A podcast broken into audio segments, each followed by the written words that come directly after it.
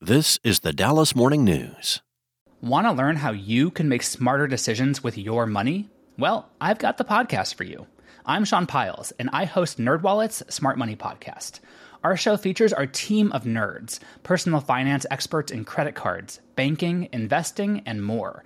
And they'll help you make the most of your money while cutting through the clutter and misinformation in today's world of personal finance.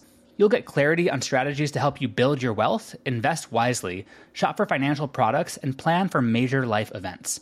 Listen to NerdWallet's Smart Money Podcast wherever you get your podcasts. It's Wednesday, December 6th, and it will be another sunny day in Dallas with a high of 64. A few clouds may drift in this evening with a low of 45. Here are today's headlines. Dallas police reviewed 113 homicide cases this year to look for deleted evidence, the district attorney's office said Tuesday.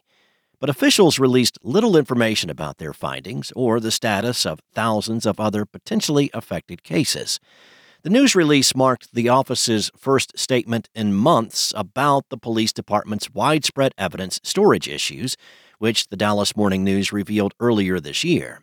At the time, a Dallas police official said the department opened an audit into every pending murder and capital murder case, adding that 450 homicide cases were under review. The 113 reviewed cases were those with upcoming trials, and the office did not specify how many were found to have deleted or missing evidence. Dallas police released its own statement Tuesday, saying that of the 113 cases reviewed, 572 video files were deleted out of 8,889 total files. The department did not reveal details about the 572 deleted files. Up next, the state is ceasing its efforts to seize from a Dallas developer a roughly 5,000-acre property in Freestone County that includes a former state park and adjoining Fairfield Lake. The Texas Parks and Wildlife Department also agreed that it will not use its eminent domain powers on any portion of the property in the future, according to documents obtained by the Dallas Morning News. The agreement follows a months-long contentious public battle between the state and park supporters trying to save the closed park and advocates of private property rights, causing a divide not only in the community but among Texans statewide who have watched the saga unfold. Todd Interests bought the land and lake, believed to be the largest privately owned lake in the state and possibly the nation, from Vistacorp for about $103 million in June. The developer began construction on its planned development named Freestone Club soon after. The development will include a luxury neighborhood with multi-million-dollar homes, a golf course, restaurants and shops, and access to a private airstrip. In other news, McKinney GOP Representative Frederick Frazier pleaded no contest Tuesday to two misdemeanor charges of attempting to impersonate a public servant. Frazier, a Dallas police officer and freshman lawmaker, appeared in the Collin County courthouse in a suit and orange tie around 10 a.m.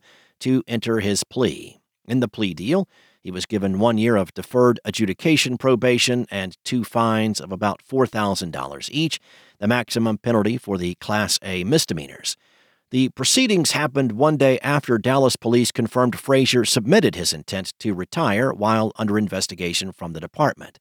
The retirement would be made official if approved by his chain of command. Dallas Police Assistant Chief Monique Alex, one of the department's highest-ranking officials, left a voicemail to the complainant in the case stating Frazier would receive a dishonorable discharge because he chose to retire while under investigation, according to a recording of the message.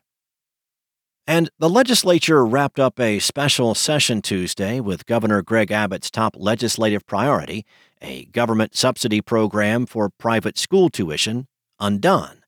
For the third time this year, the Texas House stood in the way of passing legislation that would have created education savings accounts, a school voucher-like program that allows public funds to flow into private schools. A group of mainly rural Republican House members killed any chances of Abbott's latest push for the school choice legislation after they joined Democrats who were in lockstep against the proposal. The Senate initially waited in the wings to see if the House would take any last-minute action Tuesday. but about an hour after the House adjourned to head home, effectively killing all pending legislation, including the school choice bills and teacher pay raises, the Senate adjourned as well. The lack of action has fanned the flames of internal strife within the state GOP and added fodder to an ongoing feud between Lieutenant Governor Dan Patrick and House Speaker Dade Phelan. Patrick called Phelan's leadership dysfunctional and accused him of negligence and stupidity in his handling of House business, airing grievances from legislative fights in 2021 and this year. Thanks for listening. For the latest breaking news and more on today's stories, visit dallasnews.com. Enjoy the rest of your day, and I'll be back here tomorrow with more.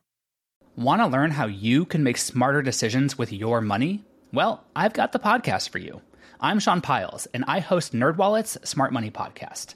Our show features our team of nerds, personal finance experts in credit cards, banking, investing, and more. And they'll help you make the most of your money while cutting through the clutter and misinformation in today's world of personal finance. You'll get clarity on strategies to help you build your wealth, invest wisely, shop for financial products, and plan for major life events. Listen to NerdWallet's Smart Money Podcast wherever you get your podcasts.